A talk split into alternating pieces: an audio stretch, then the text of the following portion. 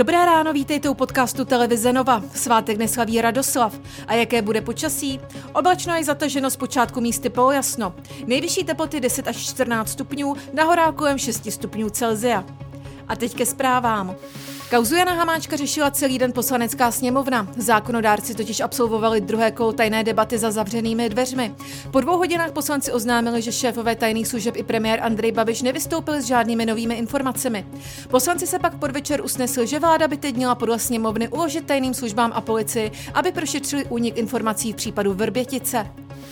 Ministr vnitra Jan Hamáček chce omluvu od poslanců, kteří ho označili kvůli kauze Vrbětice za vlasti zrádce. Zároveň také podává trestní oznámení na autory článku a bude žalovat vydavatele seznam zpráv o očkodné ve výši 10 milionů korun. Příští středu by se registrace k očkování proti koronaviru mohla otevřít už i pro lidi ve věku od 45 let. Oznámil to premiér Andrej Babiš webu Deník N. Stát chce podle Babiše také upravit způsob rozdělování vakcín. Všechny dávky od společnosti Moderna mají nově dostávat k naočkování praktičtí lékaři.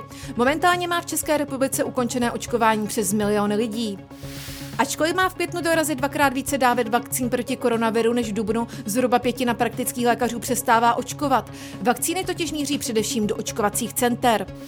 Ministři obrany Evropské unie se dnes budou zabývat návrhem na vytvoření společné vojenské jednotky rychlé reakce. S podnětem přišlo 14 zemí, včetně České republiky. Návrh počítá se vznikem brigády o pěti tisících vojáků z letouny a loděmi. Brigáda by zasahovala při zahraničních misích a pomáhala zahraničním demokratickým vládám, které budou potřebovat naléhavou pomoc.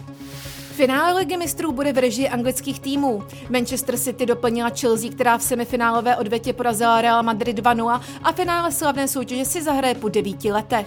Více informací a aktuální zprávy naleznete na webu TNCZ.